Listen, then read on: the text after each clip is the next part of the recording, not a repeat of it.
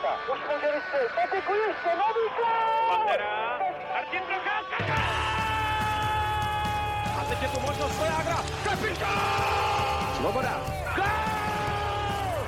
Je to tam, je to tam! Backhand in front, Hasek with the miraculous save on Platz. Do you believe Dominic Hasek does it again? Dobrý den. Zámořská NHL se naplno rozjela a my se v dalším dílu Hockey Focus podcastu ohlédneme právě za startem nejlepší hokejové ligy světa. Kromě formy českých hráčů zhodnotíme také retro dresy pro aktuální sezonu a samozřejmě se podíváme na dění v jednotlivých divizích. A dnešními hosty jsou Matěj Hida a Martin Tomajdes. Ahoj kluci. Ahoj Tome, dobré ráno. Taky zdravím všechny, co nás posloucháte. A od mikrofonu zdraví Tomáš Randa. V českém okénku musíme začít u Davida Pastrňáka, jenž má na začátku nového ročníku perfektní formu a zdařile prohání Konra McDavida na čele kanadského bodování. Aktuálně vlastně za ním zaostává o jediný bod. Matěj, kde se podle tebe vzala taková pohoda v Pastrňákově hře a co vůbec říkáš na tu českou kolonii v Bostonu? Tak co se týče Basty, já si myslím, že to asi nemůže být překvapení. Prostě je to jeden z nejlepších hokejistů světa v současnosti. Je to hráč, který má v kariéře bod na zápas.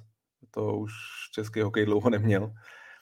A je to prostě velká hvězda, která, jak si říkal, na rozdíl, nebo na rozdíl od té loňské sezóny je, je, v pohodě, je psychicky v pohodě. Proč nebyl na začátku ty minulý, to jsme probírali, tomu samozřejmě nechci vracet.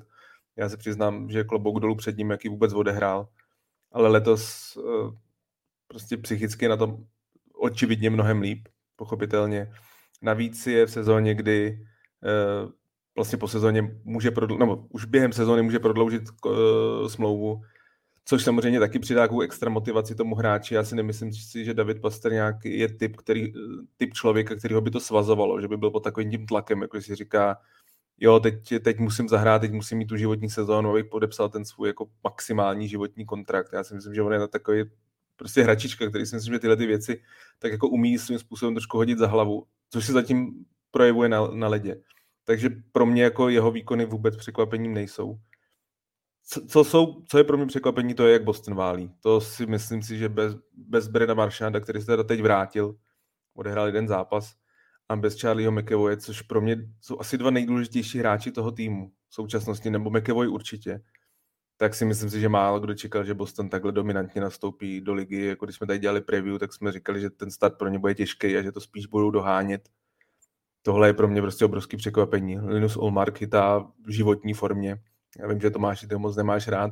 Já jsem velký fanda Jeremy Sveymana, ale musím uznat, že Olmark zatím má fakt, fakt jako neskutečnou formu a Boston klobouk dolů. Jako je vidět, že prostě ten tým, eh, jak u nich to je takový ten asi last den se říká, tak, eh, tak prostě vypadají vypadaj velmi dobře.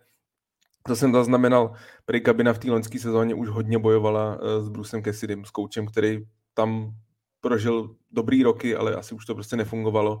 A myslím si, že tím, že vyměnili trenéra, přišel Jim Montgomery, tak zatím to jako všechno klape, že řada těch hráčů, těch starších hráčů se tak nějakým svým způsobem oddechla a teď fakt jako všichni šlapou na maximum. A samozřejmě z českého pohledu je to krásně na to koukat, tak jako kdy naposledy jsme měli šest hráčů v jednom týmu, samozřejmě Jakub Zbořil a, a Kuba Lauko jsou tak jako trošku na, na hraně, občas hrajou, občas ne, ale, ale prostě pořád, jako když se občas jich sejde šest, šest sestavy, tak je to z českého pohledu nádherný pohled.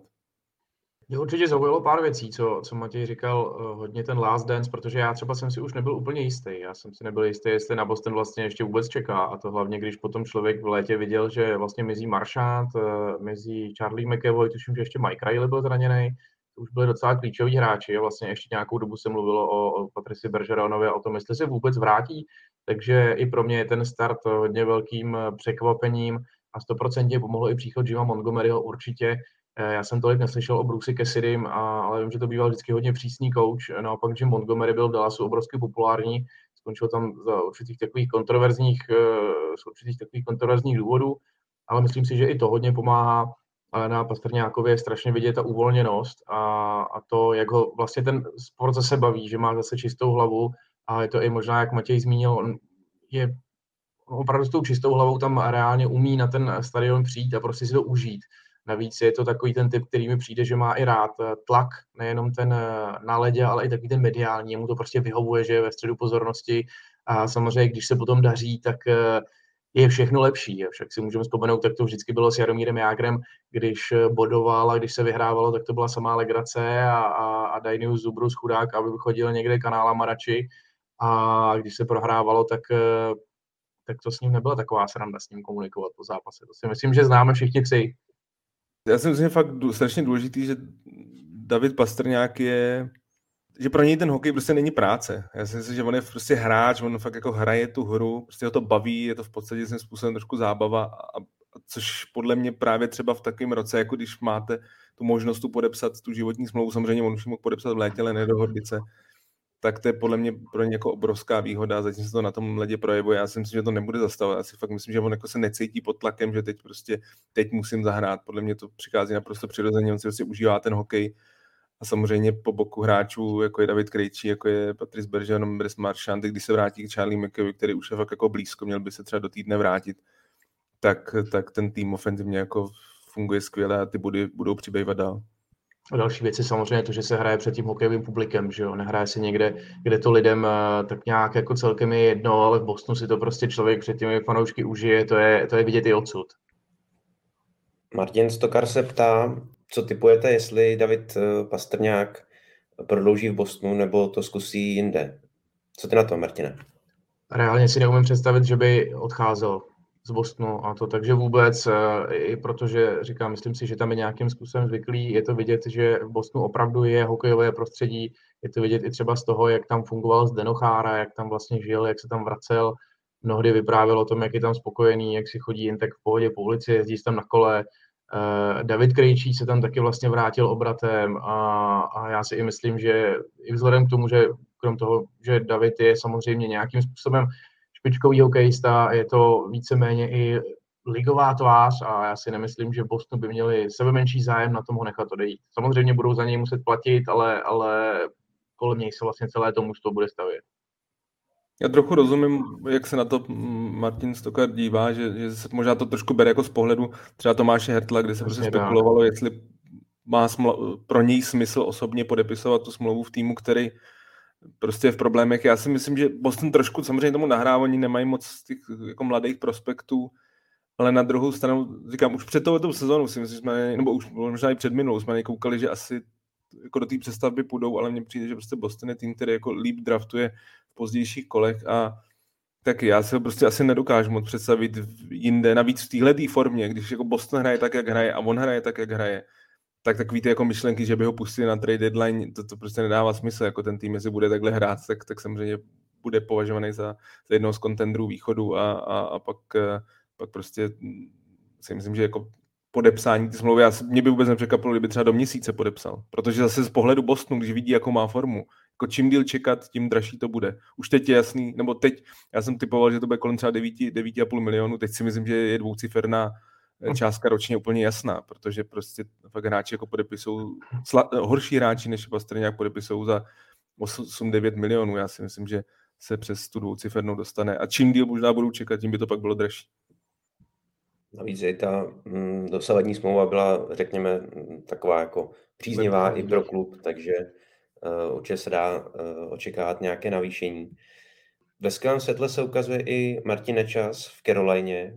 V noci na dnešek přidal další dvě asistence u výhry uh, nad Washingtonem a z devíti zápasů už má 13 bodů uh, za pět gólů a 8 nahrávek. Já jenom připomenu ta jeho dosavadní maxima. V, v golech je to 16 gólů, v nahrávkách 27 a v bodech 41 za sezonu. Teď už je na 13. Martine, nadešel konečně jeho čas, aby naplno prodal ten svůj potenciál, jak teda bodový, tak i ten herní? No vypadá to tak zatím od začátku sezóny a je to samozřejmě dobře. Eh, ono těžko označovat Martina Nečase za nějakého špatného hráče i v těch předchozích letech, ale samozřejmě ta pozice na draftu přisvědčovala eh, něčemu, něčemu většímu než vlastně těm číslům, které, které ty nám tady poskytl. A, ale kromě toho mě asi pravděpodobně, když se teď nebo minimálně letos dívám na Martina Nečase, nejvíc těší jeho herní projev, protože v tom já vidím zatím tu úplně největší změnu. Za mě to je přes to léto o dost jiný hráč, neuvěřitelně sebevědomý s pukem, ten kotouč si podrží, je schopen vytvářet akce a vlastně prakticky téměř jsem neviděl um, akci, u které by vlastně letos byl bodově a, a nebylo by to opravdu něco, na co se hodně dobře dívá. Takže to mě těší, to mě těší moc. Já jsem četl s Martinem Nečasem nějaké rozhovory, bylo vidět, že on se dával trošku dohromady sám, že, že si potřeboval některé věci srovnat v hlavě. On přece jenom není to žádná, žádná legrace fungovat eh, na úrovni profi sportovce a vlastně i on si myslím, že už nějakým způsobem cítí, krom toho, že třeba samozřejmě ten ročník předchozí se mu nepovedl úplně podle představ nejenom jeho, ale třeba i vedení, ale také to, že třeba Carolina má nějaké ambice, že ten klub má zájem se v hodně brzké době dostat ideálně úplně co nejvýš a že i třeba na něj může být nějaký tlak, že hele, už je potřeba, aby to na tobě trošku stálo, aby si byl trošku zodpovědnější a, a, a podle toho vlastně Hurricanes potom měli ty výsledky. Mě trošku překvapilo, že, že vznikly přes léto nějaké spekulace, které se týkaly toho, že vlastně Martin by mohl změnit dres. To mně přišlo hodně předčasné a zbytečné, protože opravdu ne každý je Conor McDavid a může po první sezóně eh, na draftu vyletět okamžitě do NHL a zářit. I to vidíme u těch předchozích jedniček draftu, že to není úplně snadné. A já si myslím, že tak ty dva, tři roky, čtyři můžou být pro tyhle ty hráče klíčové, aby bylo vidět, jak se dokážou rozvinout, jak s nimi klub dokáže pracovat. Eh, u Martina to teď opravdu vypadá, že ta sezóna přichází, že Carolina eh, na ně může stát. Já bych si to docela přál, protože eh, asi v jedné jediné typovačce, do které jsem se zapojil, jsem Carolina označil jako příštího vítěze Stanley Cupu, takže držím Martinovi palce. Já si myslím, že Carolina si teď hlavně mne ruce, protože to, že vlastně ta loňská sezóna se Martinovi nepovedla, nebo hlavně ta druhá část a playoff se mu nepovedlo, tak bylo za následek to, že ta smlouva, kterou podepsal, je výrazně nižší, než se asi čekalo. Já si myslím, že Martin třeba na rozdíl od Davida Pastrňáka se možná loni trochu nesrovnal s tím tlakem, že prostě byl před podpisem té smlouvy a že ho to hodně svazovalo. A pro Carolinu, když ho podepsal kolem 3 milionů ročně, tak to je super deal. Eh, já jsem se nikdy netajil tím, že jsem jsem velký jeho fanoušek, že si myslím, že to je hráč, který fakt má jako vysoký, vysok, velmi vysoký potenciál, že zdaleka ještě neukázal to, co, eh, to, co v sobě má. A teď, teď, to, teď to vypadá. Teď jako od, už v přípravě byl skvělý eh, on a Svečníkov, tady ta dvojice jako spolu, ještě jim samozřejmě na centru je Kotkanými, ale ten má spíš jako defenzivní úkoly, ale oni dva jako ofenzivně co předvádí. Myslím si, že Karolajně i hodně pomohl ten příchod Brenta Burnse, který prostě podle mě tu už skvělou obranu ještě posunul jako na vyšší level. A jak jsem tady říkal v preview, za mě Karolina je taky pro mě to největší favorit východu. Eh, fakt jako jim hodně věřím, zatím to potvrzují a samozřejmě jsem rád za ten, ten jako z pohledu Martina Čese je to trošku nešťastný, protože si fakt myslím si, že, že ty, že to je hráč, že to je hráč na, na, na vyšší gáži, že prostě ty výkony, který podává, by si zasloužil víc, ale loni to úplně nevyšlo, teď si má prostě dva roky na to hrát uh, jako ve skvělé formě, aby pak ta další smlouva byla z jeho pohledu nejvydař, jako mnohem víc vydařená, ale, ale skvělý start a, a je důležitý, že to, je další, že to není jenom David Pastrňák, který je jako na čele bodování nebo v té první trojce, ale, ale Martin Nečas, se nepletu, teď je momentálně mezi nejlíp deseti bodujícími hráči NHL, takže skvělý pohled. Já to podobně vidím i s tím Brentem Berncem. Myslím si, že je strašně důležitý, aby, aby takovýhle hráči přicházeli do těch týmů, který mají opravdu třeba větší ambice, ale chybí jim nějaký ten krůček. Ten tady vlastně Brent Berns může dodat nejenom bodově, nejenom, nejenom třeba svojí střelou. Hned mně přijde, že prostě obrovský poukřál po tom, co, co odešel vlastně ze San Jose. A, ale prostě vidět i takovýhleho borce v šatně, jak se připravuje a, a vědět, že hrál v finále Stanley Cupu, že, že hrál na velkých reprezentačních akcích a, a že třeba Eh, se tak trošku může časem hrát i pro něj, aby ten Stanley Cup prostě získal někde ještě na sklonku, na sklonku kariéry. To si myslím, že i těm mladým hráčům potom může hodně pomoct. Navíc on je fyzicky dobře vybavený, s takovým hráčem se na ledě člověk dobře cítí. No a v první třicíce kanadského bodování je ještě jeden český hráč a to je Dominik Kubalík, kterému se také ten start náramně povedl. Kubalík vlastně zdařile zrestartoval tu svoji zámořskou kariéru, a v Detroitu doslova pookřál a navíc vede pořadí produktivity Red Wings eh, společně s Dylanem Larkinem. tak uh, zdá se, že mu ta změna prostředí, kdy odešel z Chicaga, uh, docela prospěla. Matěj. No jednoznačně, jednoznačně, tak Chicago si myslím, že ho úplně nedokázalo využít v těch posledních sezónách, že tam tak jako mně přišli ty hráči, hráli tak jako na všech pozicích, neměli, nebyl, tolik se nezvýrazňovali ty jejich silné stránky. Tady coach Derek Laland, nový coach Detroitu, si myslím si, že vlastně přetáh to, co fungovalo v Tampě, že prostě každý hráč v tom týmu má svoji roli. No a vy od Dominika Kubalíka se nebudete chtít, aby prostě bránil největší hvězdy soupeře. Není to prostě defenzivní křídlo, je to, je to prostě hráč, který je dobrý, nebo velmi dobrý na přesilovce, má skvělou střelu, má skvělý eh, výběr místa na to, odkud dát gol. Je to velmi dobrý hráč do kombinace a, a si myslím si, že ten jeho začátek je potřeba si vzít trošku komplexně, co se jako v Detroitu stalo, tím, že prostě Kuba Vrána má svoje osobní problémy a, a v podstatě momentálně není s týmem a nikdo samozřejmě neví, na jak dlouho to bude, tak tím se otevřela šance pro Dominika Kubalíka, protože on začínal, se nepletu, ve třetí lajně, kde právě ty ofenzivní úkoly, ty šance dávat tolik gólů a, a, a být na přesilovce by nebyly tak velký, ale absenci Kuby Vrány se prostě otevřely dveře jemu a zatím to jako skvěle dokázal využít. Já věřím v to, že, nebo takhle, pokud bude hrát s Larkinem dál, tak, eh, tak si myslím, že ty body budou přicházet, to je, to je automatický. Jsem trošku zvědavý pak samozřejmě z Českého polinu a Filipa Zadinu, který si myslím si, že jako, já nechci nad ním lámat hůl, ale začínám se obávat, že už, už je to dlouho, už je to jako dlouho. A vlastně Dominiku Balík mu tak trošku jako jemu zavřel dveře, protože samozřejmě by se asi mluvilo o tom, že když Kuba Brána vypadne se stavy, takže by to byla šance pro Filipa Zadinu, takhle je to, takhle vlastně tu šanci dostal Dominik Kubalík, takže skvělý se na něj dívat, ale u Filipa Zadiny fakt jsem zvědavý, co bude dál, protože protože jako samozřejmě na draftu 2018 se o něm mluvilo jako nejlepším střelci toho, toho draftu a jestli jedna věc, nebo jednu věc zatím neplní, tak to je to, že nedává góly. Prostě zatím jako absolutně nepotvrzuje eh, nějakou to postavení střelce a, a Dominik Baligo v tomhle jako jasně přečil.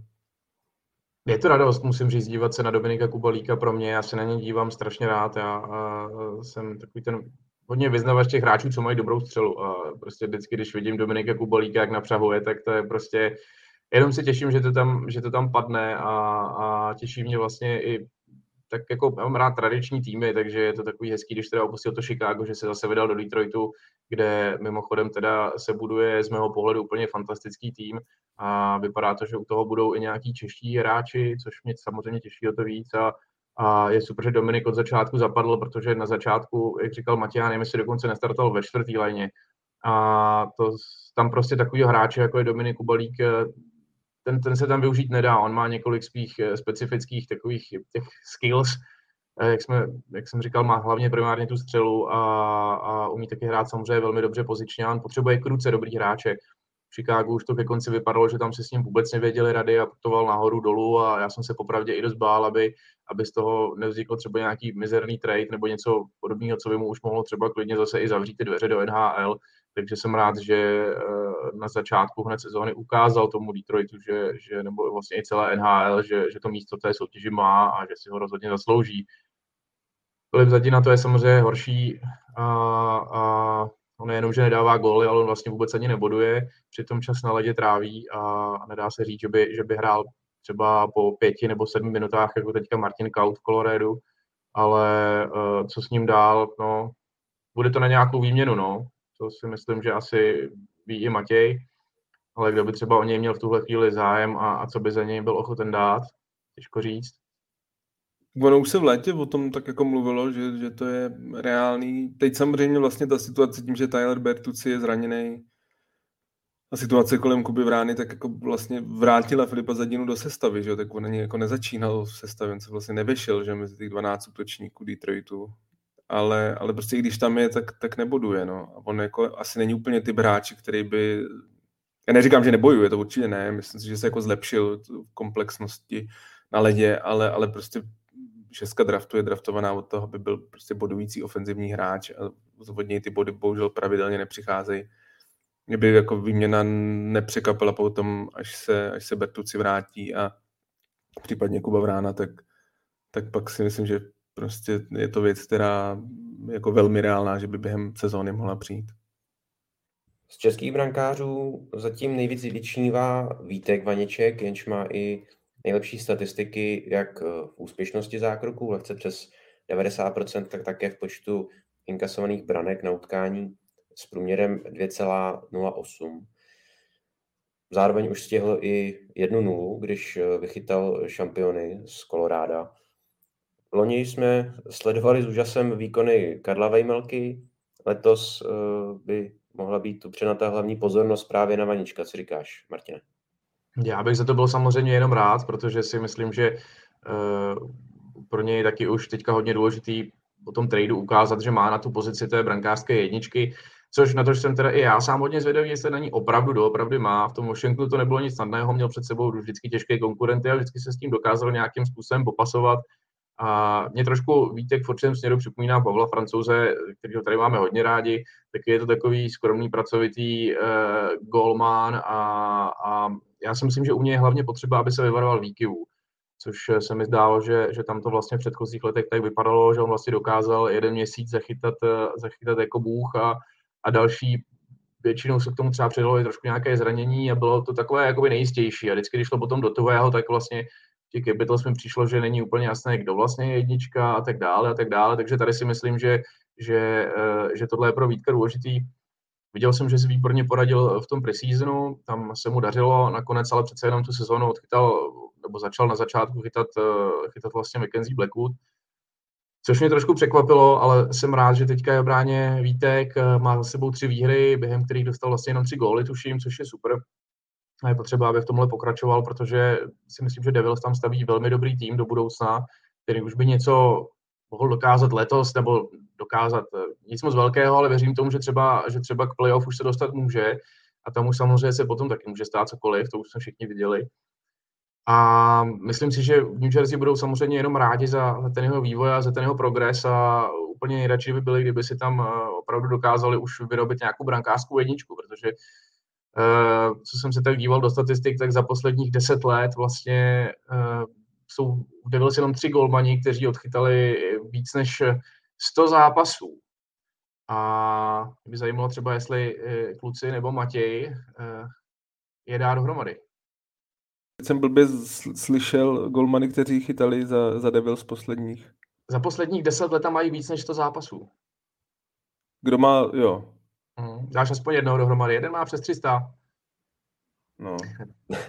Tím tě nebudu trápit, je to Cory Schneider. Jo, jo, a, ale potom vlastně reálně je to pravda, člověk si ani nespomene, jsou to Mackenzie Blackwood a, a Keith Kincaid a to jsou vlastně jediní golmani, kteří se tak nějak, nějakým způsobem za poslední roky ucházeli v Devils pořádně vlastně o tu jedničkovou pozici, takže já si myslím, že kdyby, kdyby v New Jersey opravdu uh, se podařilo z Vítka Vanička jedničku udělat, tak uh, by byli hodně rádi, protože už to opravdu potřebují. A ta stabilita golmanská Eh, je nutná.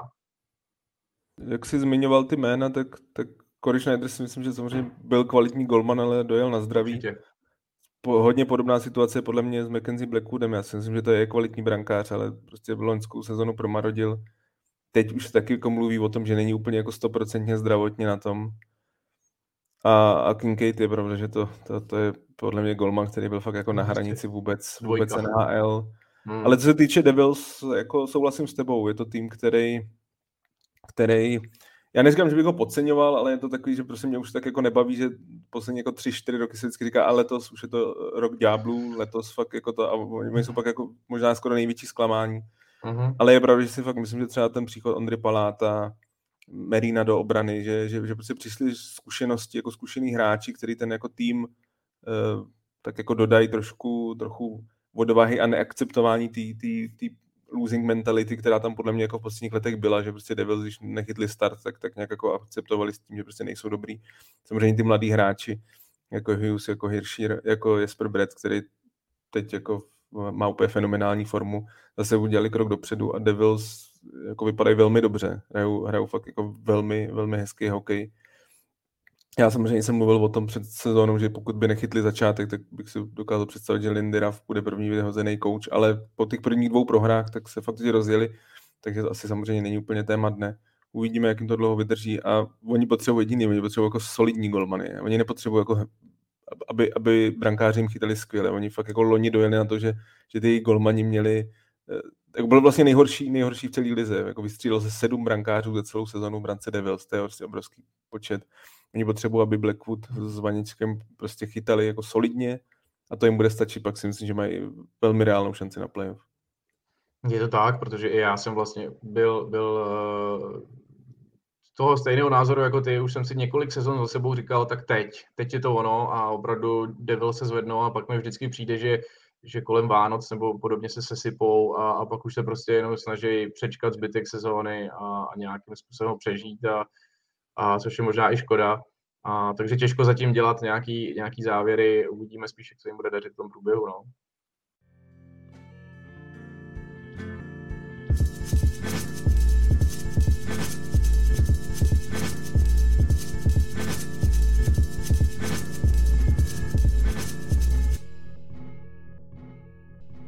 Týmům eh, konkrétně se budeme věnovat eh, v závěru, kdy se podíváme na eh, dění v jednotlivých divizích, ale ještě předtím bych se v další části podcastu chtěl podívat trošku detailněji na nové retro dresy, protože jako obvykle některé se povedly a jiné už zase méně. Takže Matěj a Martine, zajímá mě, které dresy se líbí vám a naopak, eh, které považujete za, řekněme, méně zdařilé. Zkuste eh, vybrat, eh, řekněme, tři až pět od každého. Já tě nechám začít, Matěj, jdi do toho. Já bych ještě, než jako vyberu, který se mi líbí, tak podle mě je strašně důležité, jak se na to člověk dívá. Jako já chápu retro drezy, takže mají nabídnout něco nevšedního, že mají být prostě něčím zajímavý. To znamená, že nemyslím si, jako, že úplně, aby byl jako nejhezčí, ale aby prostě propojili, fakt vytáhli něco z minulosti. To znamená, že já třeba drezy, které mě se jako vůbec nelíbí, nebo jak jsou třeba drezy Detroitu, protože si myslím, že Detroit absolutně nepochopil, jak, jak by jako ty retro drezy měly vypadat, jakože mají být prostě něčím zajímavý u Detroitu, jak v tom minulém případě, tak v tomhle případě jsou to takový jako, jako trochu pozměněný a, a, a nic moc jako zajímavého tam za mě není. E, mně se líbí spíš u týmu, který do toho šli odvážně.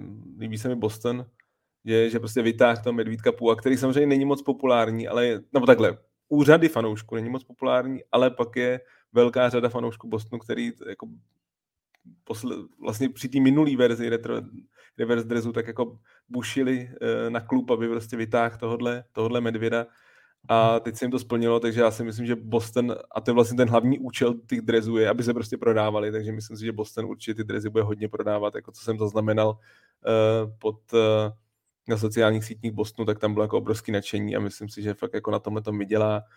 Já jsem strašně rád, že Islanders po tom prvním roce, kdy absolutně taky jako si myslím, že vlastně nezměnili vůbec nic na tom dresu, takže se vrátili k Fishermanovi, který podobně možná jako ten Medvídek Pů prostě není, nebo takhle připomíná éru, kdy Islanders byli v podstatě pro smích celý lize, jo, patřili k nejhorším týmům, ale, ale ten Fisherman dneska si myslím, že je takový kultovní znak a já jsem samozřejmě rád, že ten, ten dres se vrací, takže za mě tyhle ty dva týmy.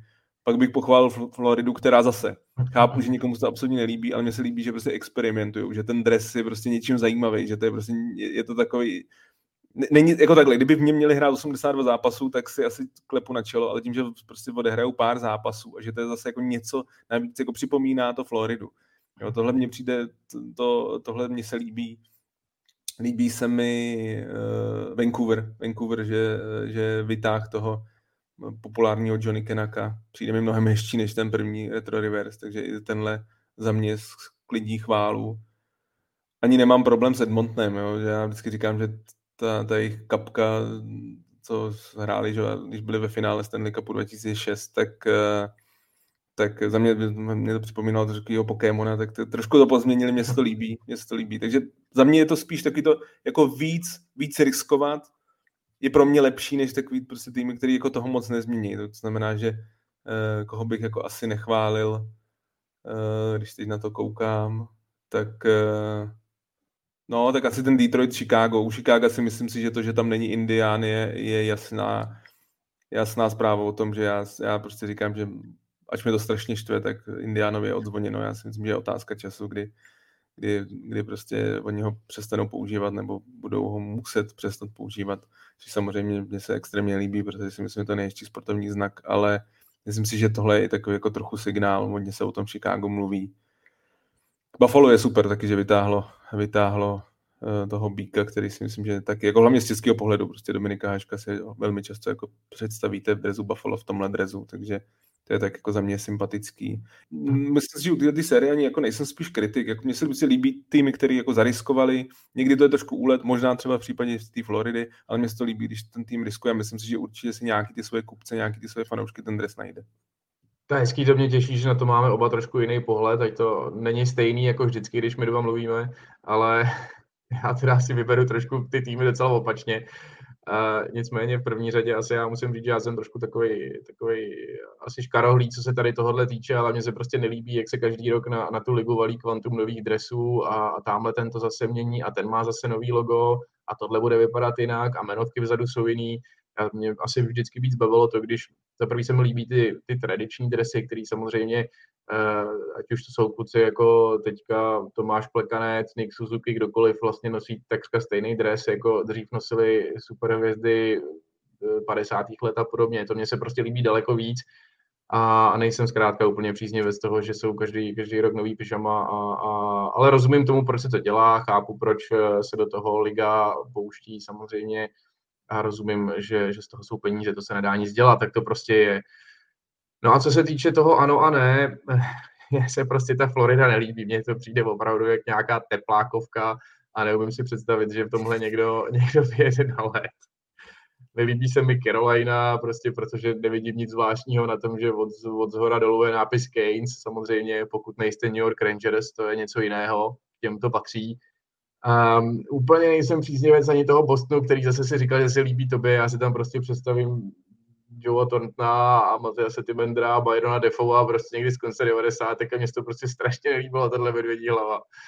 A Uh, moc mě nevzali ani ty dresy vlastně Sharks, ale na druhou stranu tam zase vidím přesně to, co říkáš ty, Mati, je tam třeba nějaký ten návrat uh, k jakýsi historii, takže proč ne, dejme tomu. Uh, zase na druhou stranu trošku se mi líbí to Chicago s tím Detroitem, chápu tvůj pohled, že vlastně spíš tam má být nějaká invence a nějaká myšlenka, ale mě třeba tady tohle úplně nevadí. Stoprocentně jsem pro Buffalo, to přesně Dominik Hašek. Ještě bych tam teda vrátil tu černou barvu, ale aspoň eh, ten, ten trest mi vlastně přijde hezký. Líbí se mi i Tampa, ačkoliv je to úplně stejně, jak ty Islanders, je to takový návrat vlastně k dobám, kdy ten tým byl úplně otřesný a, a hráli tam hráči, vlastně ani se tam nikomu nechtělo a byl, byl, bylo to prostě dno extraligy, ale říkám si, proč ne. Pittsburgh se mi líbí moc a, a jsem určitě samozřejmě logicky prodal asi, že jo. protože zmizela ta za mě jako velmi nehezká zelená, kterou Stars mají teď a, a jsem zvědavý, jak to na, na těch hráčích bude vypadat. Mně se u toho konceptu líbí uh, ta myšlenka, že to je vlastně reverse retro, takže uh, je to nějaký pohled do minulosti, s tím, že ji uděláte trošku jinak. A tohle si myslím, že se nejvíc eh, povedlo Anaheimu, eh, který použil to staré logo s tím kačerem a použil vlastně ty současné barvy, nebo je tam prostě ta dominantní oranžová.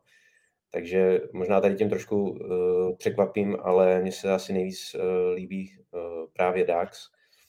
A svým způsobem se mi líbí i St. Louis, kdy se zase pohráli trošku s tím, s tím designem trošku jinak. No a v, nejsem úplně, na rozdíl třeba od Floridy, kde mi ta světle modrá nevadí, tak, eh, tak se mi nelíbí u Montrealu. Nevím, co ty na to Matěj. A uh, pak se mi teda ne, vlastně u San Jose se mi nelíbí, že použili dres, nebo respektive tu grafiku bývalých Seals, což je vlastně jiná organizace, takže jiný klub. Tak tam, tam se mi úplně tady to Eh, tam mi tam úplně neštimuje. A souhlasím s vámi, že Detroit, eh, Chicago i Carolina se s tím dresem mohli pohrát daleko líp. A ty nápisy jsou skutečně jako dost, dost jako laciné, laciný, laciný způsob, eh, jak, jak přijít s nějakým novým dresem. No. Tak jenom v rychlosti Matěj, co, co Montreal. Mně se líbil hrozně ten, ten první, ten, ta tmavě modrá, to, to, to jsem si koupil a přijde mi možná ještě než ten legendární dres, s kterým se hraju přes 110 let, ale tady ten se mi taky nelíbí. Nebo takhle, já chápu tu, tu pointu, že tam jde o ten baseballový klub eh, který v roce 1994 zaniknul, tak je to taková jako vzpomínka na baseballový klub. Oni vlastně i převzali toho jejich maskota, ten, ten maskot Yupi, který ho vidíte v Bell Centru a kolem, tak ten byl původně baseballový. Takže tam je nějaká tady ta spojitost, ale, ale jako ten dres mě se jako nelíbí. Bylo v podstatě vlastně jenom vyměnili eh, červenou barvu za světle modrou a jinak je úplně stejný, takže za mě, za mě tenhle bych se jako nekoupil. Ale zase je to o vkusu. Já si myslím, že jako o tom ty retro reverse um, drezy a ty debaty kolem nich jsou jako super se o tom bavit a podle mě vlastně jako nikdo nemá jak správný názor. Je to tak jako, že někomu se líbí tohle, druhý tamto. Je to někomu se víc líbí exper, experimentování, někomu zase naopak, jako když se moc ten, ten dres neprzní. Samozřejmě těžký to mají týmy, jako je Seattle, jako je Vegas, který jako moc do minulosti uh, se jako koukat nemůžu. I když třeba ten Vegas, ten, ten dres mi se líbí, mně přijde jako hezký, možná se mi líbí víc, než v jakých normálně hrajou. U dresu ještě na chviličku zůstaneme, protože s novou sezonou se objevují na některých dresech eh, zhruba tak poloviny klubů NHL loga sponzorů tak eh, jak si na to eh, zvykáte, nebo jestli to vůbec pro vás téma eh, loga sponzorů na dresech? Za mě to asi není tak hrozný, jak jsem se toho bál, popravdě. Pamatuju si, když třeba tehdy v roce 2000 poprvé se pořádně sáhlo do těch dresů vlastně na těch dresech na prsou bylo takové to 2000 NHL, že v těch nulách byla, bylo napsáno NHL, to jsem chvíli na to koukal divně a vlastně pak jsem se na to docela zvykl a vůbec mi to nevadilo. I, i teď mi to nepřijde tak, tak strašně vlastně jako zlý a, a, a invazivní. A ani jsem si toho popravdě nějak extrémně nevšiml. Co mi vadí podstatně více, je to množství těch reklam, které se vyskytují vlastně na ledě, ať už tam jsou tím hybridním způsobem vlastně, nebo tam jsou úplně normálně. To se mně popravdě moc nelíbí a, a vím, že vždycky NHL hodně oproti vlastně před eh, všem soutěžím těžila v tom, že, že má čistý let a tak. Zase chápu peníze, problémy, koronavirus a tak dále. Na druhou stranu platový strop pořád narůstá já nevím, možná by se to dalo nějakým způsobem obejít, aby, aby se tohle to nemuselo dít. A protože já se třeba čím dál víc setkávám s názorem, uh, ani už to nemusí být vyložené třeba starších lidí, ale, ale, ale i, i takových fanoušků hokeje, kteří mi řeknou, hele, já už jsem se na NHL přestal koukat, protože já to prostě nestíhám. Rychlostně. Ten hokej je tak neuvěřitelně rychlej a habitej a ten puk je vlastně tak strašně malý, že já, když se na to koukám, tak já už eh, ho ztratím na tom ledě, čemuž samozřejmě teď, to mi vyprávěl ještě před startem sezóny, určitě nepomůže to, že se tam objeví to obrovské množství reklam. Takže ano, hokej se opravdu strašně zrychlil, všechno se hraje, všechno se sype na bránu, všechno letí prostě dovnitř, i kolikrát je vidět, že kamera s tím má problém.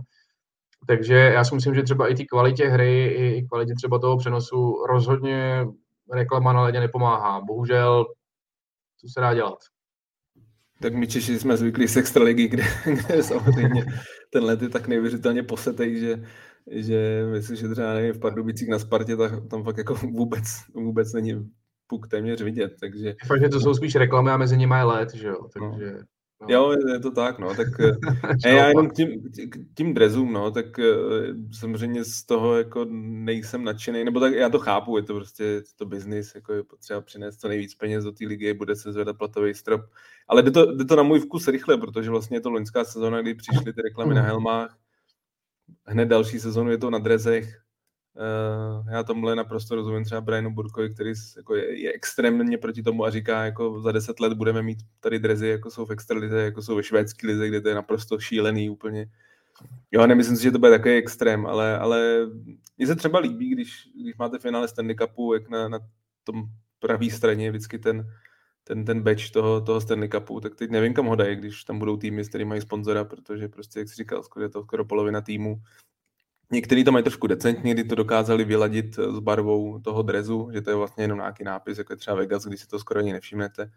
Některý, jako třeba Montreal, který má prostě eh, kanadskou banku eh, s, modrým, s modrou barvou a zlatým písmem na, na červeném drezu, tak je to samozřejmě to vidět mnohem víc. A navíc si myslím, že u těch týmů jako Original Six je to, jako ta rána je mnohem větší, protože prostě na, jako na drezy Chicago, eh, Montrealu, Toronto a další, prostě jste zvyklí se dívat, nebo ne, ne, že bychom tak dlouho, ale prostě ty drezy jsou známí přes 100 let, nebo některý přes 100 let nějakým designu a teď, teď, teď tam se prostě objeví tohle. No.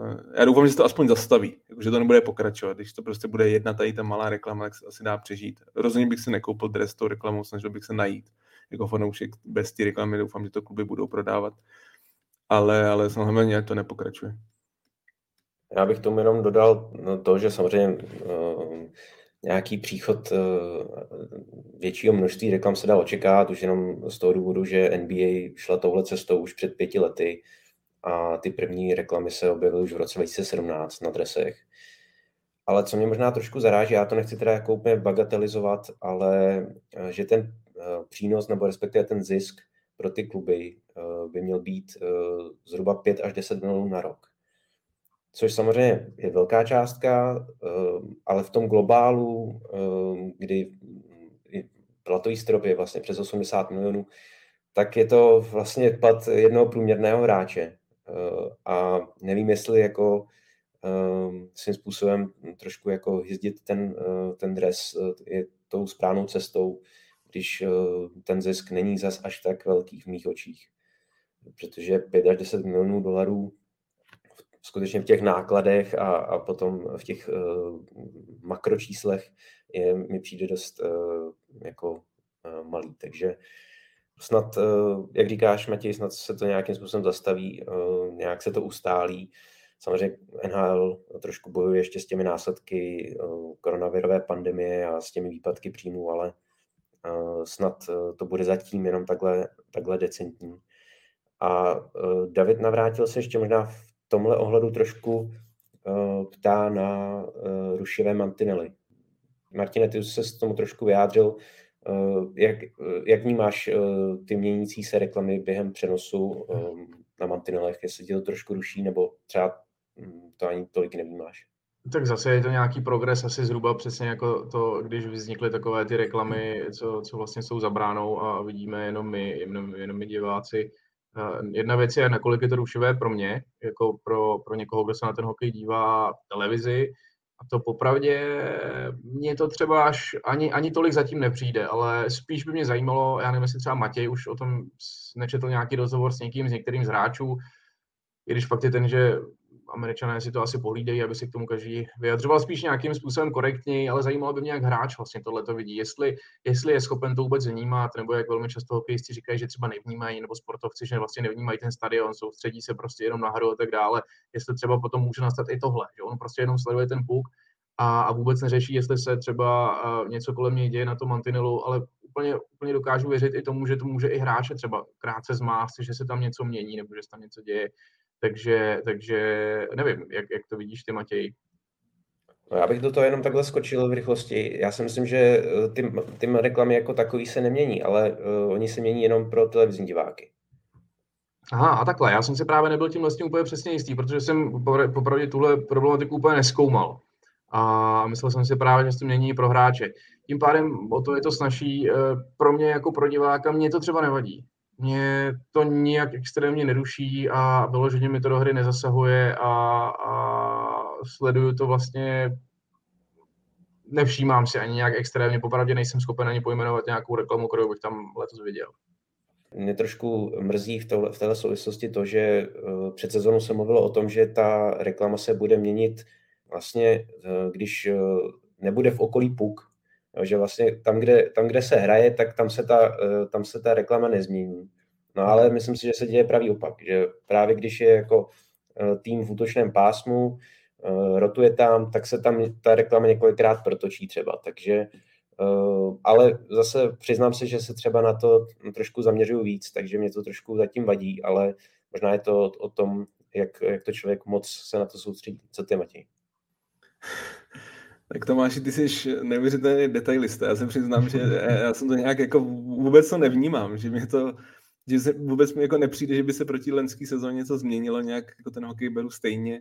Jediné, co mě pobavilo, eh, na Twitteru jsem viděl jedno video, myslím, že to bylo v Dallasu, kdy hráč jel s pukem nebo dojížděl puk, který letěl k mantinelu a, a potom mantinelu letěla reklama, která vypadala jako puk černá a jako letělo to proti němu tak, tak to bylo jako pobavení, že v tu chvíli, že vlastně to připomínalo ten puk, tak možná tam jsem, jako bych, kdybych se na to jako hodně soustředil, tak bych si říkal, jako, kde vlastně ten puk je.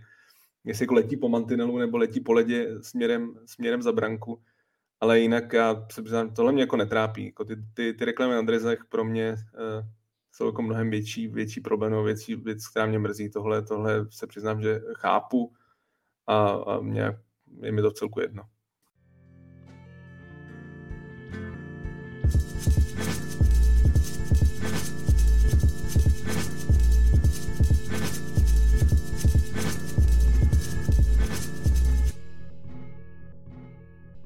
Tak pojďme na jednotlivé divize a na dění eh, v obou konferencích.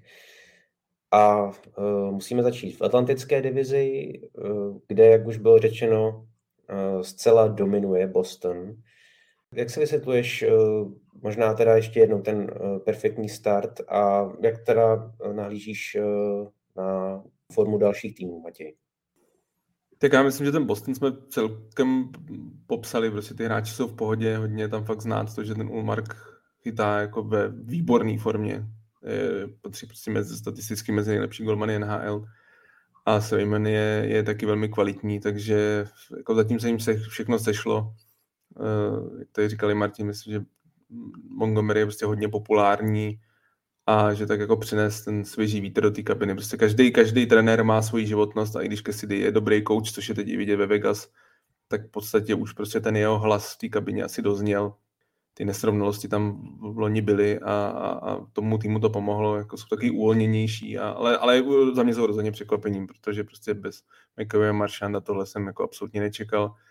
Co se týče dalších týmů, já jsem hlavně rád, že, eh, ale je to zase jenom začátek, já bych to jako úplně nepřeceňoval, ale že, že je to vyrovnanější. Vůbec celkově ty divize, ale hlavně ta atlantická, která prostě opakoval jsem tady několikrát, mě prostě strašně štalo, že, že v lednu jsme všichni věděli, kdo jde do playoff a kdo bojuje o pozici na draftu, bylo to prostě hrozně rozhodlý. Myslím si, že to jsme předpovídali v preview, že se fakt ten rozdíl mezi těma top týmama a těma slabšíma týmama v, v této divizi, ale i v dalších, že se jako víc srovnal, že se to přiblížil, že prostě je vidět, že Detroit posílil, že je vidět, že Ottawa posílila. Buffalo jde nahoru, jako fakt si myslím, že že když jsme si léta dělali z Buffalo srandu, tak teď ten tým má řadu mladých hráčů, kteří vypadají velmi dobře. Uh, Alex tak uh, jeden z hráčů, který přišel za Jacka Eichla, tak je vidět, že to je hráč, který tam chce hrát, hraje výborně. Teď Thompson, teď že v noci prostě tři góly, tři asistence. Mně se Buffalo líbí, jak to staví. Rasmus Dalin má takový tu, tu breakout season, kdy, kdy prostě je to bývalá jednička draftu. Hodně se o něm v juniorských letech mluvil jako o generačním obránci a začátku to nedokázal naplnit ale teď je vidět, že, že se fakt posouvá mezi jedny z nejlepších obránců světa. Eh, Owen Power, další jednička, to, to prostě ten, ten, pří, ten příchod těch talentů už se jednou projevit musel a začíná, je vidět, že na Buffalo se to projevuje, neříkám, že letos udělají playoff, ale myslím si, že jdou prostě dobrým směrem. Pak až eh, vyřešit třeba brankařskou otázku, i když Eric Comrie zatím chytá dobře, ale nemyslím si, že to je jako dlouhodobý řešení. Samozřejmě 41 letý Craig Anderson asi nemůžete úplně čekat, i když klobouk dolů před ním, jak chytá, v podstatě rok byl bez hokeje, tak tak, eh, tak asi nemůžete čekat, že vás dotáhne playoff, ale Buffalo se mi líbí. Eh, Montreal taky vlastně, mm, já jsem tady říkal, že si myslím, že to je tým, který chce taky jako vysokou pozici na draftu, ale je vidět, že ty mladí hrajou prostě dobře, jako Caulfield je, je jeden z nejlepších střelců budoucnosti, nebo i současnosti, že já myslím, že jsem druhý ve střelcích, takže je vidět, že ty mladí eh, jako ten tým potáhnou, že některý, jako, že ofenzivně ten tým nebude špatný, samozřejmě defenzivě jsou tam díry, ale je tam taky řada zajímavých mladých obránců, takže z tohohle já jsem spokojený, no a Tomáši, já vím, že to slyšíš nerad, ale ale já už se přiznám, že jsem ztratil trpělivost s Torontem, protože prostě já jsem tady před, jo, před v tom preview jsem říkal, že si myslím, že to je tým, který má na to vyhrát celou tu divizi, myslím si, že i, i, i, i třeba případně konferenci, že základní část. I měřím a jako to, jak nastoupili do té sezóny, teď to je hnus, jako prostě prohrát uh, s Coyotes, prohrát ze Sharks a prohrát s Montrealem a prohrát uh, ještě s dalšíma, který, jo a s Ducks teď, který jsou úplně poslední zase 3-1 vést, já nevím, já, já fakt jenom čekám, kdy už do toho říznou, protože tohle prostě, ten tým to je tak, tak strašně moc jako skillu, ale jako mu, asi ti jednou musí dojít, jakože že, že ty hvězdy, které jako jsou elitní, ale asi prostě nemají v sobě něco jako víc, že, že, že, že prostě tomu týmu dají jako to, že, to, že coach uh, nejdřív uh, po druhém zápase sezóny vyhlásí hvězdy, že že jako, když prohrali s Arizonou, s týmem, který asi jako jasně chce jedničku draftu, tak, tak je vyhlásí do médií a pak druhý den se jim omlouvá. Nevím, mě, jako říkám, mě to asi může být jedno, ale jako být fanda Toronto, tak už se zblázním, protože tohle je fakt něco, nevím, ten, prostě ten tým má být někde úplně jinde a, a nemůže prohrávat s takovýma jako týmama, který vyloženě do sezóny jdou s tím, že chtějí prostě Konada Bedarda nebo Enema Fentilyho, protože to jsou dva generační hráči. To tak, no. Tak to jde, já ti do toho se ještě vstoupím. Já popravdě jsem taky takový rozpačitý z Toronto, protože je to, je to tam jedno jméno vedle druhého a i třeba musím říct, že mně se líbil příchod třeba Ili Samsonova, tak ve chvíli, kdy toho golmana budou schopni udržet nějakým způsobem na úzdě, tak eh, si myslím, že bude velmi dobrý. A, ale reálně uh, nerozumím úplně přesně těm výsledkům od začátku. Samozřejmě každý si tu krizi vezme někdy jindy v průběhu sezóny, na každého přijde. Říkám teda, že to má krizi, ale přijde mi to strašně nevyrovnaný vlastně ty jejich výkony a, a, a myslím si, že eh, ty příspěvky těch nejlepších hráčů jsou slabý, to asi teďka vidíme. Nevě, nevěřím tomu, že tak bude vypadat celá sezóna 100% Matthews, Marner, Tavares, všichni se zvednou, ale mně se prostě nelíbí ta, ty, ty nekonstantní výkony, které tady vlastně jsou od začátku sezóny, takže pokud to chce něco dosáhnout, tak si myslím, že, že by mělo hrát eh, trošku pravidelnějc a ten, ten, eh, ten obraz té hry by měl prostě vypadat jinak. Nevím, Tomáši, uveď to všechno na pravou míru teď. Tak samozřejmě do kabiny úplně nevidím, ale souhlasím s váma, že eh, za prvé je tam nějaká krize, za druhé hvězdy nehrají tak, jak mají, nebo nenaplní úplně jak herně, tak statisticky to, na co mají. Na druhou stranu jsme na začátku sezóny a Maple Leafs si prošli mm, podobně špatným startem i loni a nakonec to byla rekordní sezóna. Takže v tohohle pohledu tam no, jako vidím světlo na konci tunelu, ale je pravda, že je zarážící to, že se to Maple Leafs stává prakticky pravidelně, nebo respektive i po té loňské sezóně, eh, když si tady tím prošli na začátku, eh, tak eh, se to děje znova. A je otázka, jestli teda se, se něco bude dít, nebo jestli budou navzájem si věřit tak, jak si doteďka věřili a zase se z téhle mini krize, abych to asi možná nenazýval ještě úplně krizí, tak z téhle mini krize se dostanou, protože eh, co si můžeme povídat, eh, Toronto zatím nehraje nic do karet, Matt Murray se zranil po prvním zápase, eh, Samozřejmě teď musí jako Samsonovi vypomáhat Kelgeren z farmy, obrana se neustále točí, a Toronto se dost uh, poráží vlastními chybami, že dělají bezbytečné uh, zbytečné chyby, hlavně v obraném pásmu, kdy se snaží vždycky uh, místo jednoduchosti se snaží o kreativitu, často i obránci a většinou na to potom doplácí. A útok, uh, tam se neustále uh, míchají řady s těmi programy, takže uh, tam bych navázal na tu nekonzistentnost, uh, o které Martin mluvil, která se pro mě bude o to hůř. A když k tomu přidáme ten nepopulární uh, výlet uh, do Pacifiku, tak uh, je z toho prostě špatný start. Uvidíme, co bude, co bude v budoucnu, co, co přinesou další týdny. Myslím, že ne, nedojde jako ke změně. Já se přiznám, že jako obdivu ten optimismus, protože proti tomu Loňsku, ano, ten start měli blbej, ale oni hráli dobře. Loni to byl ten rozdíl, jim nechytal golman, prostě golmani absolutně hořeli, ale Ilya Samsonov, jak Martin říkal, se tím chytá velmi dobře tam jako problém v brance není. To, že se Mary zranil, to asi myslím, že nikoho nemůže překvapovat, protože prostě za poslední tři roky byl sedmkrát zraněný.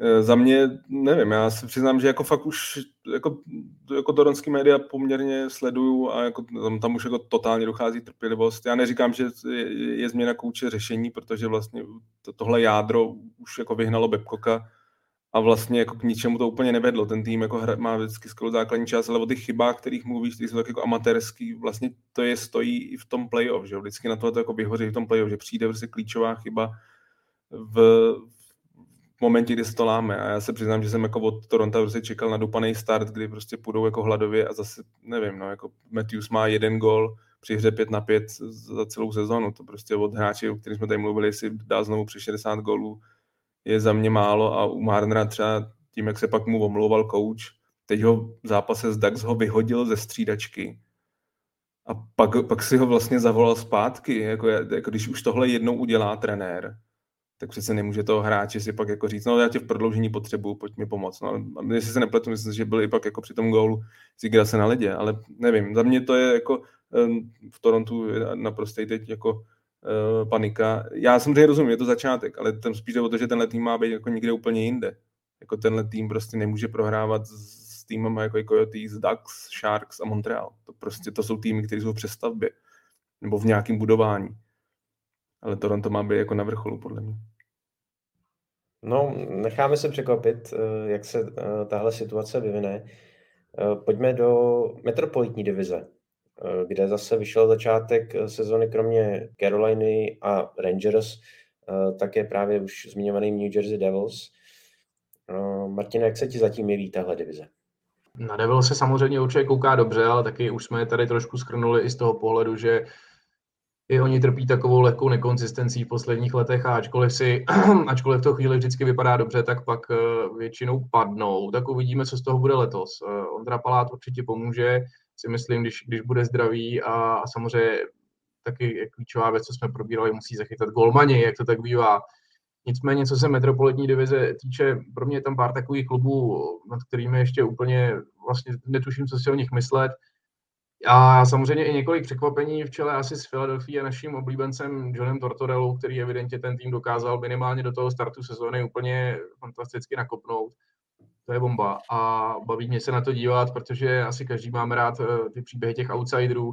Každopádně tady tohle nevidím jako cokoliv udržitelného, protože když se člověk podívá vyloženě na soupisku nebo na sestavu, s jakou se vlastně Flyers vydávají do hry, to teda za mě je neuvěřitelný, že dokázali vůbec vyhrát už tolik zápasů protože ještě teď jsem vlastně zranil James Van Riemsdyk, to, to taky není nic, nic snadného. Ryan Ellis, ten vůbec, to, to, ten se s Philadelphia ani pomalu nedá spojovat, tam to vypadá ještě hůř, že možná mu hrozí dokonce úplný konec kariéry. Je tam pár světlých eh, chvil, Kevin Hayes hraje výborně, Carter Hart umí zachytat, ale prostě tohle za mě musí, musí prostě padnout dolů, bohužel. Uvidíme kdy, jak to bude vypadat trošku něco jiného, to je Columbus, tam je to pro mě zase překvapení v tom směru, že, že to prostě nejde, zatím, zatím to nejde vůbec a klub prohrává a dostává hodně gólů, ačkoliv vlastně posílil obrovským způsobem ten příchod Johnnyho Budrova, zatím asi taky nevypadá tak, jak by se mohlo zdát, k tomu nám expert na Calgary pak taky něco stoprocentně poví, Samozřejmě eh, Patrik Lajne se zranil hned na začátku, to nepomůže. Jako Boráček zatím má, má takové výkyvy, co jsem viděl, jeden týden boduje, druhý týden neboduje, pak zase naopak. Takže asi si to celé musí trošku sednout, ale myslím si, že, že na to, aby ten klub podával nějaké výsledky, ty, ty prohry by možná mohly být eh, s mnohem menším množstvím obdržených gólů a ono to pak samozřejmě nepomáhá ani psychicky, ani, ani opticky, protože eh, špatně se chodí samozřejmě koukat na tým, který dostává sedm gólů a podobně. Takže uvidíme. Uh, ano, Martin Stokar, Elvis je velmi nekonzistentní. Uh, zrovna jsem zkoumal včera nějakým způsobem golmanské statistiky a viděl jsem, že, že vlastně Elvis Merzlikins je úplně na dně, co se týče golového, tuším, že to bylo, teď nevím úplně přesně, to byla procentuální úspěšnost nebo, nebo průměr dodržených branek, takže ano, tady ta nekonzistentnost je, je velká a chtělo by to samozřejmě někoho, kdo bude fungovat trošku, trošku, trošku stoprocentněji.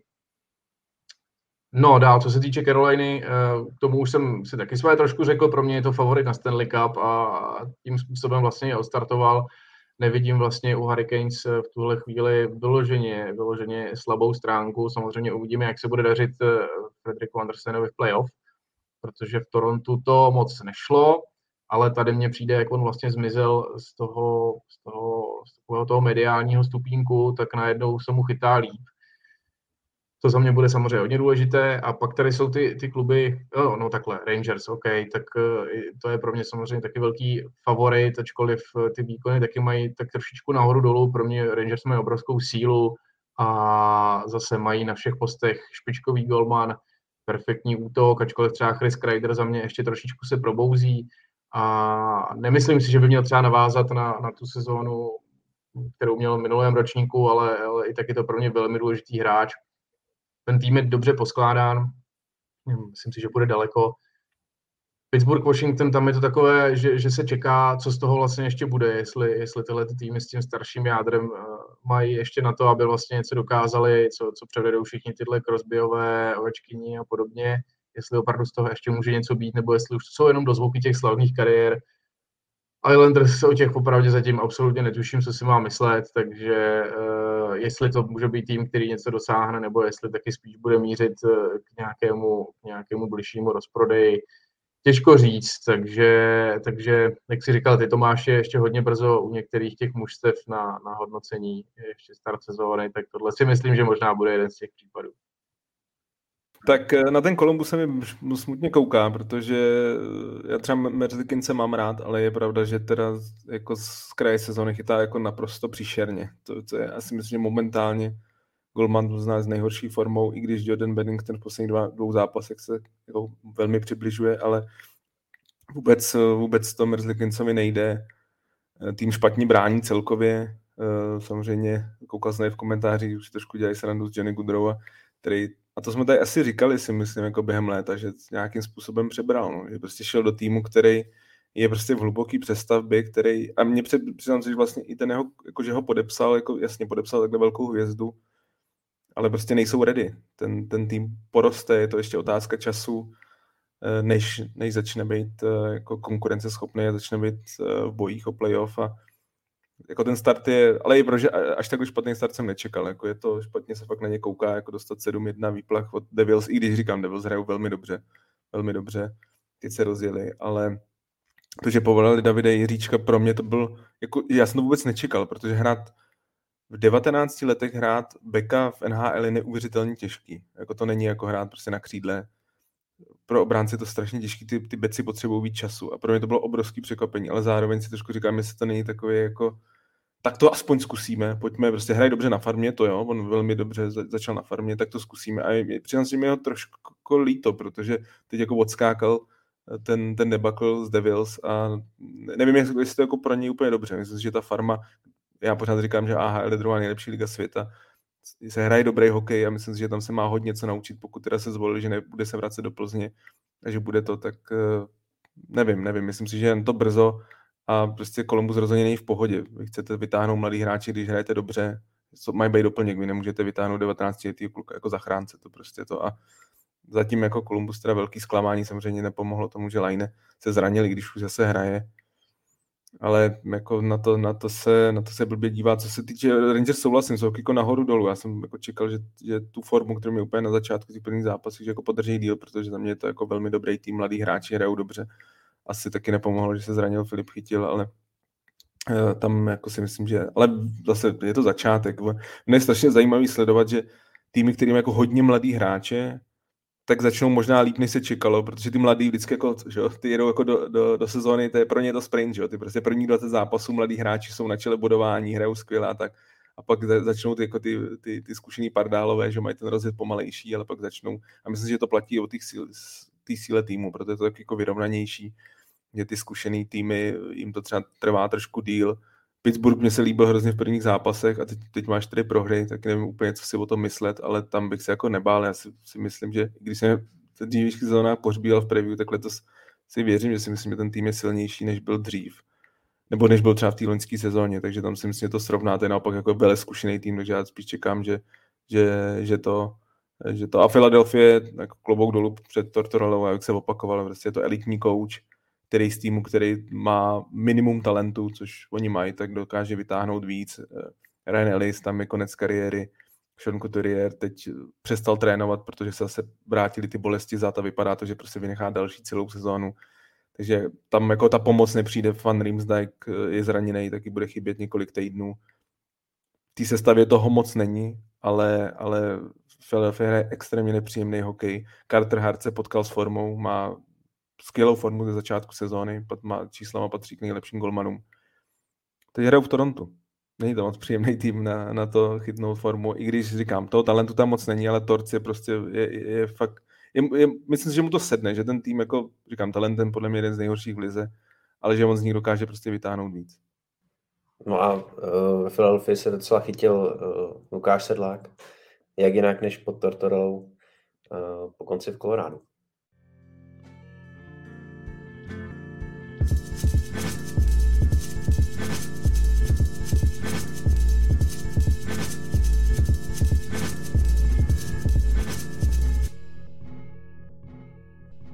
Se můžeme přesunout na západ a konkrétně do pacifické divize, kterou zatím opanují Vegas Golden Knights. A měli jsme tady i na Vegas eh, jeden dotaz, konkrétně od eh, Petra Fridy. Ehm, překvapí vás tedy výkony Vegas a co zatím říkáte na golmanskou dvojici Thompson Hill, eh, které zatím velmi přesvědčivá a na to, že Vegas disponují nejlepší obranou NHL. Matěj. Mírný překvapení to je. Myslím si, že až takhle dobrý start se nečekal. Zase si myslím, že tam takový to, to nový koště dobře mete. Prostě Bruce Cassidy je kvalitní kouč, to, že jsme tady říkali, že třeba se jako eh, ten jeho hlas trošku uh, už bylo odzvoněno v, v Bostonu, tak prostě je v novém týmu a, a je vidět, že tam jako přines taky ten svěží vítr a prostě ten tým hraje dobře my když jsme tady spekulovali, jestli se dostane Vegas do playoff nebo ne, tak já jsem si říkal, že si myslím, že pořád toho talentu je tam hodně a že loni bylo strašně moc hráčů zraněných a teď teda jsou zdraví. Myslím si, že i po tom, co odešel, nebo byl odejít Pačerety, tak pořád toho, toho talentu je tam hodně a že se to zatím projevuje. Je vidět, že Jack Eichel uh, se potkal s formou, že taky jako trvalo to chvíli, než prostě zvykne na nový tým, ale zase, když je zdravý, což po té těžké operaci krku samozřejmě ta rekonvalescence byla dlouhá, tak, tak je to jako velmi kvalitní hráč a zatím to z kraje sezony potvrzuje. Co se týče Logana Thompsona, tak uh, já jsem říkal, že to pro mě takový skrytý typ na nováčka roku, že si myslím, že pokud jako bude chytat dobře, jak zatím chytá, tak si myslím, že jako z pozice golmana takhle silného týmu má klidně šanci prostě před, být, být dominantnější než řada těch útočníků, o kterých jsem mluvil v pozici nebo z pozice adeptů na nováčka roku a tom jsem se zatím s formou jako potkal, takže za mě jako klobouk dolů před tím, jak chytá. Už loni to nebylo jako vůbec špatný. Jako myslím, že velmi dobře dokázal stoupit Robina Lénera. Takže za mě, za mě jako Vegas příjemný překvapení, ale zase ne tak velký. Jako není to tak, že bych si řekl, jako je to rok zpátky jsme tady o nich mluvili, že to je jeden z největších favoritů na Stanley Cup. Prostě ta loňská sezóna nevyšla, ale bylo to hodně z důvodu toho, že měli obrovský množství zranění. Mark Stone, tam se mluví taky o nějakých jako chronických problémech za, ze zády, ale zatím, zatím hraje snad mu jako to zdraví vydrží, protože když je zdravý, tak je to jeden z nejlepších defenzivních křídel vůbec jako na světě. Takže jako klobouk dolů před nima. Co se týče dalších týmů, tak uh, Edmonton asi nikoho nepřekapí, že nahoře. Prostě ta Conor McDavid si myslím si, že jasně dává najevo, že nejlepší hokejista současnosti. Že, a že si myslím, že jako extrémně odskočený od ostatních. Jakože nevím, jestli ten nikdo... Podle mě ten kluk si před sezónou řekl, že dobrý, tak 50 gólů jsem ještě v životě nedal, teď je dám a prostě jede a to je fakt, fakt jako neuvěřitelné. Já si myslím, že i když to není primární střelec, jako třeba Pastrňák, jako třeba Matthews, tak si myslím, že je klidně schopný dát přes 50, možná i 60 gólů, protože ten jeho skill je tak neuvěřitelný. On když prostě chce vyhrát zápas, tak ho vyhraje v podstatě sám. Leon Draisaitl taky pokračuje jako ve skvělé formě. A ten tým je širší, už, už to není jenom o těch dvou hráčích. Prostě Kane se jim povede, hraje dobře, Otázka brance, že Campbell zatím nic moc. Stuart Skinner si myslím, že ho trochu přechytává, takže tam jsem trošku jako zvědavý. Za mě Edmonton prostě musí jít na, naprosto all in a čekám, že bude během sezóny posilovat. Líbí se mi Calgary, když sice je na čtvrtém místě v té divizi, ale mám výrazně méně zápasů než ostatní. Teď teda prohráli s Edmontonem, ale jinak hrajou velmi dobře. Kadry ve velké formě, tam si jako přenes tu formu z Colorado do, do, do Hybridou se trošku zatím hledá, tam si myslím že to ještě není úplně ta, ta první lajna eh, Linholm, eh, Hybridov a Toffoli si myslím, že má navíc. Ale tým posíl defenzivně, McKenzie Wieger je další jako skvělý obránce, takže Calgary za mě vypadá jako velmi dobře. Jsem rád, že se občas do brány dostane Dan Vladař a že, že nebo myslím si, že se letos bude dostávat víc, že, že se Satr poučí z toho, že jako přepálit Markstrema přes 60 zápasů nemá smysl, že Dan Vladař se bude do, do branky dostávat častěji. Vancouver příšerný start, ale snad to ještě otočí a doufám, protože tam taky jako podobná panika, jako třeba teď v Torontu, tak byl Vancouver po těch šesti zápasech, co prohráli, tak, eh, tak tam se jako vlastně generální manažer, nebo ani ne generální manažer, prezident klubu Jimmy Rutherford vlastně tak jako skoro hodil trenéra pod, pod autobus, jak se říká, ale teď dvakrát vyhráli, tak bych byl rád, kdyby minimálně tuhle sezonu s Brucem Bodrovem ještě Eh, dojeli. A věřím, že se to otočí. Myslím, že tam je taky řada talentovaných. Seattle trošku možná překvapuje. Shane Wright ale vůbec v podstatě nehraje, což je škoda. Já doufám, že se vrátí do juniorů, protože to takhle mladýho kluka nechat čtyři zápasy na tribuně moc nedá, nedává mi smysl. A San Jose, no, jako, to je podle mě to na, naprostý obraz toho týmu. Jako, až ještě, ještě klobouk dolů předtím, jak hraje Eddie Carlson, který myslím, že jako hraje velmi dobře že ten odchod Burnse mu trošku pomohl, že vlastně fakt má jako hodně toho prostoru. Mobilně už to nikdy nebude ten Carlson, který ho známe, ale prostě ten skill, to vidění toho hokeje, on má prostě skvělý, to je za mě to jasný Hall of Famer. A ten start se mu poved, ale prostě San Jose, ten tým je slabý. A nevím, je pro mě zklamání, myslel jsem si, že budou trošku lepší. Že až jako nečekal jsem, že to bude až takhle, takhle slabý. je, tam si myslím, že je možná otázka času, kdy se změní trenér. Dallas Eakins není moc populární u, u fanoušků a já vím, že ten tým je hodně mladý, ale prostě už je tam řada těch zajímavých talentů. Teď si jim ale zranil Jamie Drysdale pro, na 6 měsíců. Jako obrovská ztráta. Gibson je takový nahoru dolů. Jo, jednou mu to povede, jednou, jednou ne. Za mě jako o Teneheimu jsem asi trochu čekal víc. No a Los Angeles, to jsem vlastně přeskočil z těch silnějších týmů. Los Angeles je kvalitní. Myslím si, že to je silný tým, který, který by v playoff, playoff neměl chybět. Že udělá se ten krok dopředu, už, už loni byl se dostali do playoff a velmi potrápili Edmonton, tak myslím si, že udělají krok dopředu. Za mě takhle k té divizi asi pravděpodobně určitě nejvíc sleduju asi Edmonton z toho pohledu přesně. Moc by mě zajímalo, jestli ten tým se dokáže opravdu tady dostat z toho, jak ty říkáš, že to je vlastně tým dvou hráčů, a jestli, jestli oni opravdu dokážou pak udělat něco, cokoliv. Samozřejmě všechno bude záviset na tom, jestli jejich potenciální playoff soupeř dokáže zastavit Conora McDavida, protože to je opravdu hráč, který, který je prostě úplně, úplně někde jinde, ale tak loni to dokázalo Colorado, ale je, je fakt radost se na to dívat, protože, protože to člověk má pocit, že, že ten člověk dělá úplně jiný sport, než, než, než ty někteří okolní hráči, kteří s ním jsou na tom ledě. To je opravdu neuvěřitelný, co Conor, Conor McDavid dokáže, až to není nějaký můj eh, extrémní favorit, tak uh, hokejově to je opravdu, opravdu bůh teďka v tuhle chvíli. No a téma Anaheim mě ještě teda hrozně zajímá, protože Johna Gibsona považuji za jednoho z nejlepších brankářů v lize a myslím si, že, že, že kolikrát tam už v téhle sezóně předved eh, neuvěřitelný množství neskutečných zákroků, Uh, jednou tuším proti Dominiku Kubalíkovi, takže pro mě je tohle totální adept, to už ani není o tom, uh, jestli, ale pro mě je tohle jako kdy, kdy vlastně ten člověk už tam tuď bude vyměněn někam. A já si myslím, že umím si představit, že, že to je opravdu člověk, který dokáže dovést ten tým až někam klidně ke Stanley. Třeba opravdu takhle v Edmontonu, kdyby se něco takového podobného stalo, tak pro mě je to okamžitě adept číslo jedna na pohár v tuhle chvíli hrozně rád bych ho viděl třeba v Pittsburghu, nebo v nějakém takovémhle týmu, jestli, jestli by ještě třeba dokázal takovýhle mužstvo eh, trošku pozvednout nebo postačit ho třeba za kousek, eh, o kousek dál eh, k nějakému možnému cíli. Takže na to jsem hodně zvědavý. Kdy to bude a kam to bude? Já bych k tomu jenom ještě doplnil dotaz od Josefa, jestli se právě tak zbaví Gibsona a navíc Klingberga. Já vím, že o tom, že se zbaví Klingberga, se mluvilo takřka od začátku sezóny, což mi přišlo neuvěřitelně komický v tom pohledu, že vlastně my se ženeme a podepíšeme někoho, abychom po týdnu mluvili o tom, jestli ho vyměníme. To mi nedávalo moc velký smysl.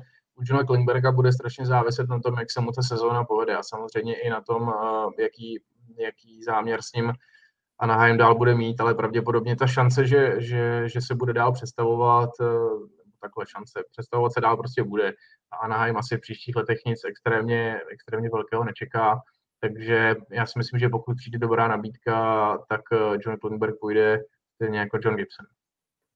Tak já o Gibsonovi si to myslím dva roky, že půjde. A on i sám se jako projevil, že chtěl jít, že prostě když odešli ty starší hráči, že skončil Getzla, odešel Lindholm, odešel Manson, odešel Rakel, to je vlastně ta jako jeho generace, že on chce jít pryč, ale zatím se nedohodli. A je pravda, že já já mám Johna Gibsona hodně rád, ale je pravda, že jako začínám možná pochybovat o tom, jestli je to elitní golman. Já už si nejsem úplně jistý. Myslím si, že jako v těch posledních letech ty jeho výkony samozřejmě je to hodně daný tým týmem se před ním, ale i on má jako svůj vrub trošku na tom, jak, jak to, nevím, nevím, jako jsem, myslím si, že ta jeho hodnota byla výrazně vejš, že třeba před těma dvouma rokama za něj mohli dostat opravdu hodně.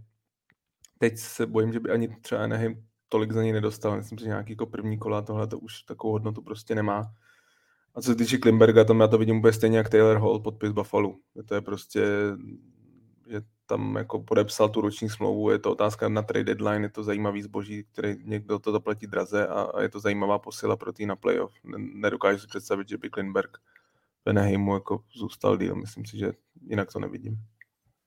A ještě jeden dotaz eh, k DAX. Eh, co říkáš, Mati, na Pavla Regendu, kterého podle Tomáše Revaje uh, odepsal trenér, poslal na farmu.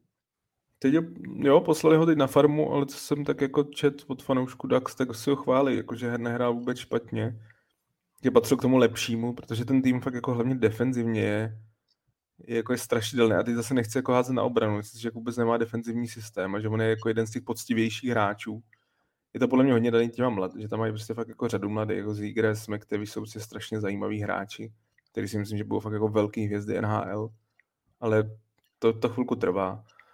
No, jako, já si myslím, že to bude taky takový hráč, něco jako Matěj Bliml v Dallasu, že prostě taky jako vlastně povolali nahoru, ale byl dva zápasy na tribuně, pak ho stáhli dolů, kde prostě FHL dominuje. Já si myslím, že Pavel Regendu jako čeká něco dost podobného, takovýhle jako oni se snaží, a to, to, to prostě v NHL bylo vždycky, jako abys ukázal, že máš jako silnou odolnost, že prostě vydržíš takhle zacházení, že i, i když třeba zahraješ dobře, jako Bliml, že hraje dobře na farmě, nebo Regenda, že si myslím, že nehrá vůbec špatně v NHL, takže tě prostě takhle proskouší dva, dvakrát, třikrát tě povozej nahoru dolů a ty musíš ukázat odolnost, musíš prostě ukázat na to, že se jako neurazí, že fakt jako makáš. A prostě u obou je to jako na nich, no. Myslím si, že prostě, když, když tohle, tenhle ten, tohleto zacházení prostě dva, dva, dva, tři měsíce vydrží, tak si myslím, že pak už jako budou natrvalo v NHL. Ale, ale jako je to překvapení, protože říkám, fanoušci Anaheim mohou jako chválit, že to je to jedno z mála pozitiv zatím jako nedobrý sezony Dax.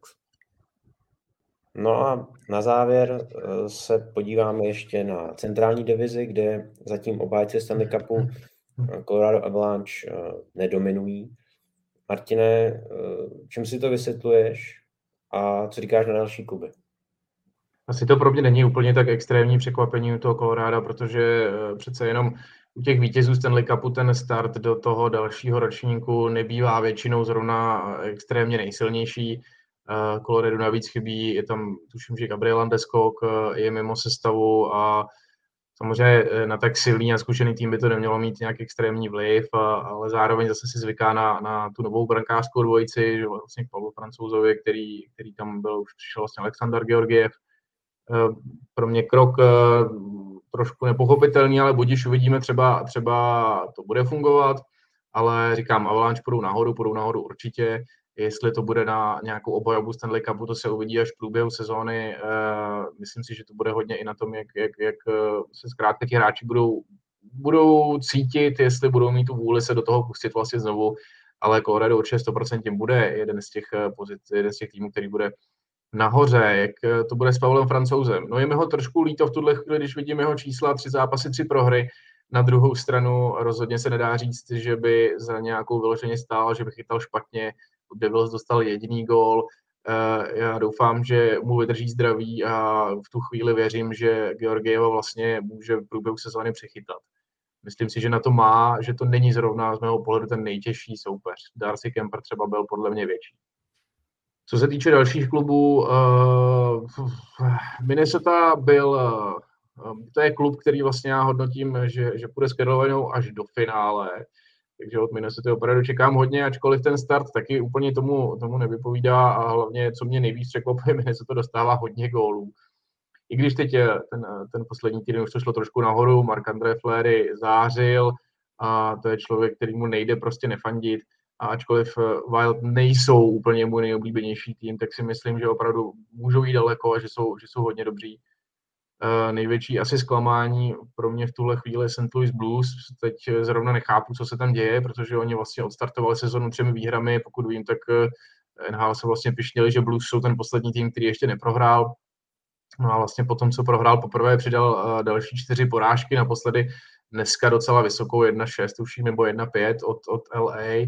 A jak říkal Matěj, Jordan Bennington uh, není úplně stoprocentní, ale tohle to taky nejde asi úplně pak všechno házet na něj a když se člověk třeba podívá na tabulku plus minus, tak vlastně na úplném dně jsou tři hráči Blues, a je to Jordan Kairu, Ryan O'Reilly a Torik Krug.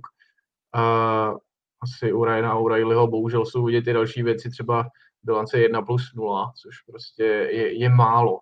A kde jsou, ostatní, kde jsou ostatní ofenzivní hráči, to taky popravdě úplně přesně nevím.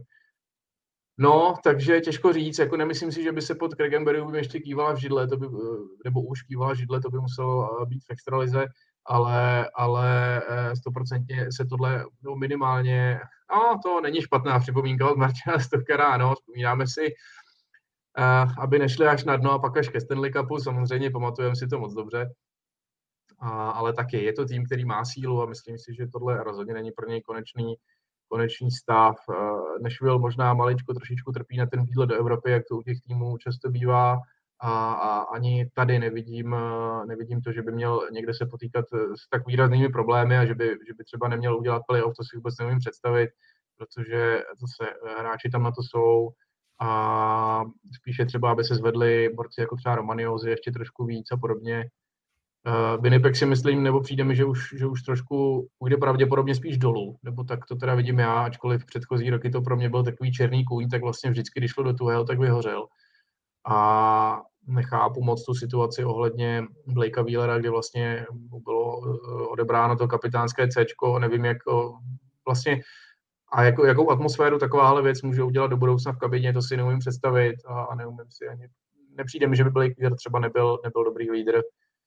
No a pak je tam Chicago, Arizona, no, co k tomu říct, no, u Chicago je mi to samozřejmě líto, mrzí mě ta představa, že pravděpodobně v nejbližší době tým opustí Patrick Kane, uh, pravděpodobně asi určitě v průběhu sezóny, Jonathan Taves dost možná jako jsme, jsme vlastně u konce jedné éry, se teďka v tuhle chvíli dá říct, u, u konce generace, která, která před nějakými deseti lety byla prostě nejlepší na světě. A Arizona, no, tam, tam je všechno špatně. Tam je toho špatně tolik, že ani nevím, kdy začít. Zlatý, zlatý Karel Vejmelka, za toho tam ještě můžou být rádi.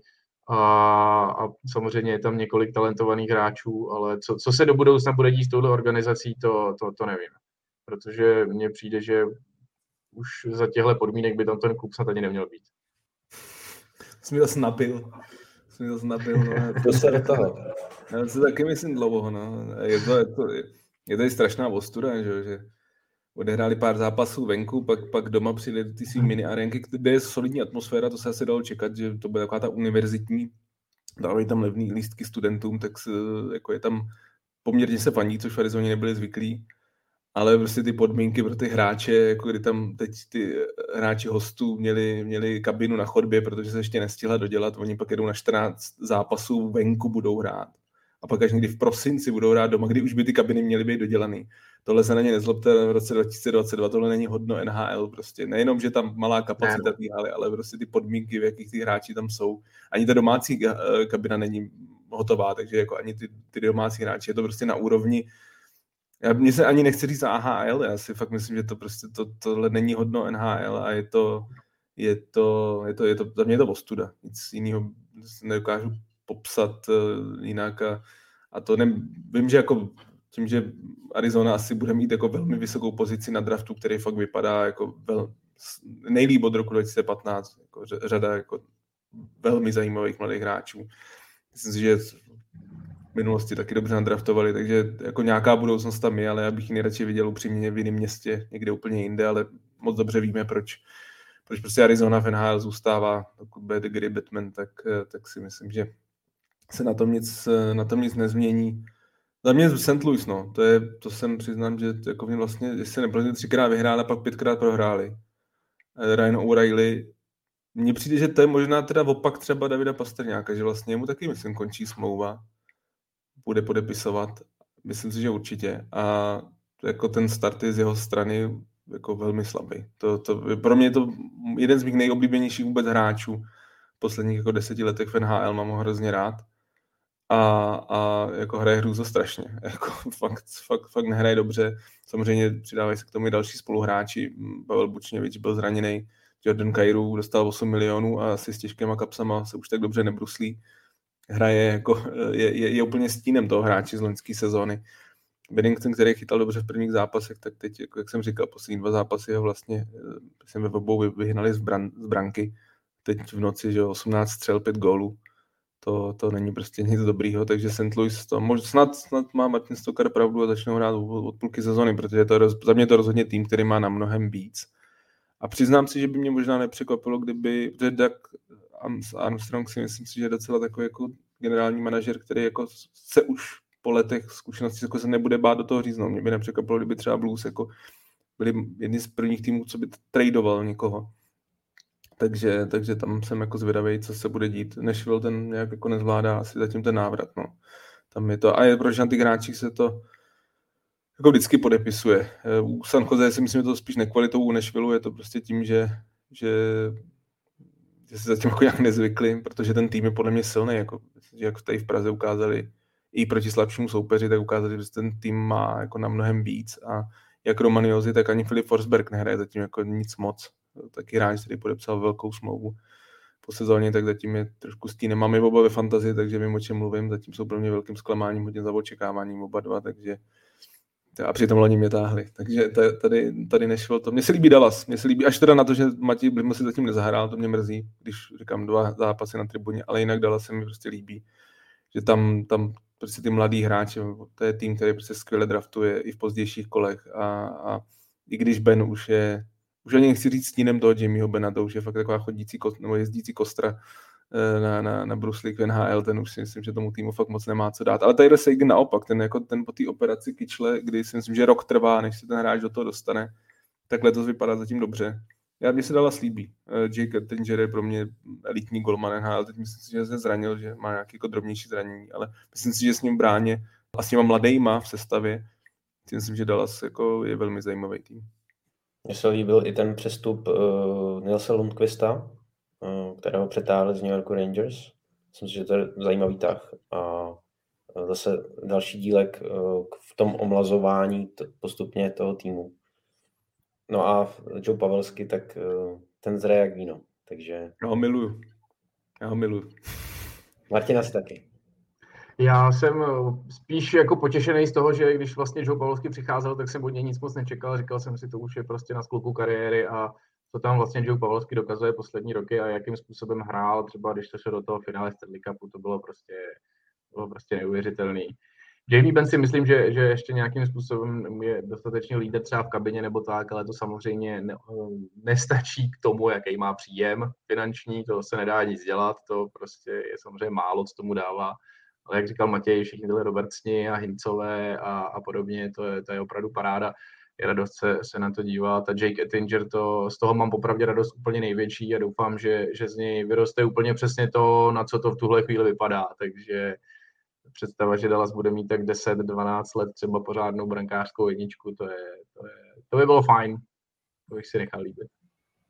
A na úplný závěr ještě uh, jeden dotaz uh, právě ke Global Series, uh, které jsme se tady trošku dotkli v souvislosti se San Jose a Nashvillem, kteří hráli v Praze. Co očekáváte vlastně od toho výletu do Evropy ze strany Avalanche a Blue Jackets? Mohlo by to spíš uškodit, nebo vidíte v tom spíš ty pozitiva, když ani jednomu týmu se moc nedaří, tak eh, že to může ten tým zase naopak třeba spíš stmelet. My jsme se tady asi shodli oba s Matějem, že ono to není opravdu pravděpodobně snadný se, se od někde takhle jako odstartovat, pak se zase vrátit. Teď tam je dlouhá pauza, ty, ty časové pásma a je tam plno určitě mediálních aktivit a podobně. Takže nevím, jestli to opravdu může něco udělat a nejsem si jistý, jestli tmelit, těžko říct já bych byl rád, kdyby k tomu, když to řeknu na plnou hubu, mohli říct něco sami hokejisti. Jak si jako reálně tváří na to, že, že měsíc třeba po startu ligy odjedou, odjedou a vlastně vypadnou z toho běžného režimu, který si myslím, že i pro toho sportovce v té sezóně je důležitý, aby, aby se dokázal ten režim si zažít, tak eh, nakolik se jim líbí to, že, že vlastně, když řeknu, jedou propagovat ligu já taky souhlasím s tím, že když to začíná před tou sezónou, jako to bylo v Praze, tak si myslím, že to jako šťastnější. Bylo vidět, jak eh, pro hráče jako Romaniozy nebo samozřejmě Tomáš tady v Praze, jak obrovský zážitek to byl, takže si myslím, že jako hráči jako Rantanen, Lekonen nebo Patrik Leine si to, si to ve Finsku užijou, že to prostě pro ně je fakt jako životní zážitek si prostě doma zahrát.